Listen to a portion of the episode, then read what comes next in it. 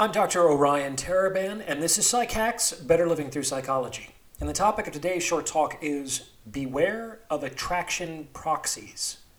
Now, I've spoken to thousands of people in my tenure as a clinical psychologist, and I'm consistently amazed by how many people put faith in attraction proxies, which is generally not a good idea.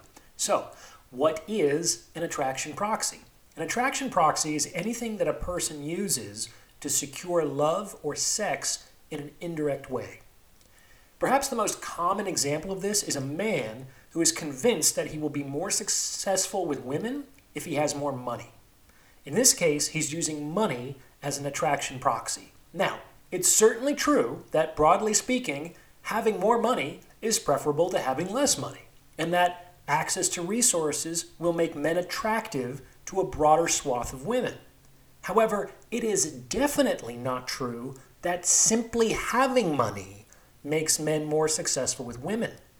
I've worked with men who have become extremely wealthy and bought sports cars and extravagant apartments who have become increasingly angry that these strategies either A, did little to nothing to attract more women into their lives, or B, succeeded only in attracting women who seemed to care primarily about material wealth, i.e., gold diggers, and of course, material wealth was the bait he was using, so it's kind of inappropriate for him to complain that he caught the fish that was attracted to his bait. The point is that attraction proxies don't reliably work, so stop using indirect approaches.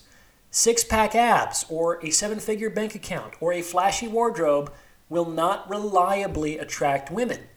Those things will reliably do other things, but not that.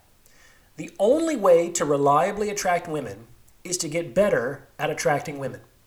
The only way to reliably attract men is to get better at attracting men. Learn the game of attraction and the art of seduction. This is the direct approach. And this direct approach will not only save you a good deal of time, energy, and money, but it will increase your overall chances of getting what you want as well. What do you think?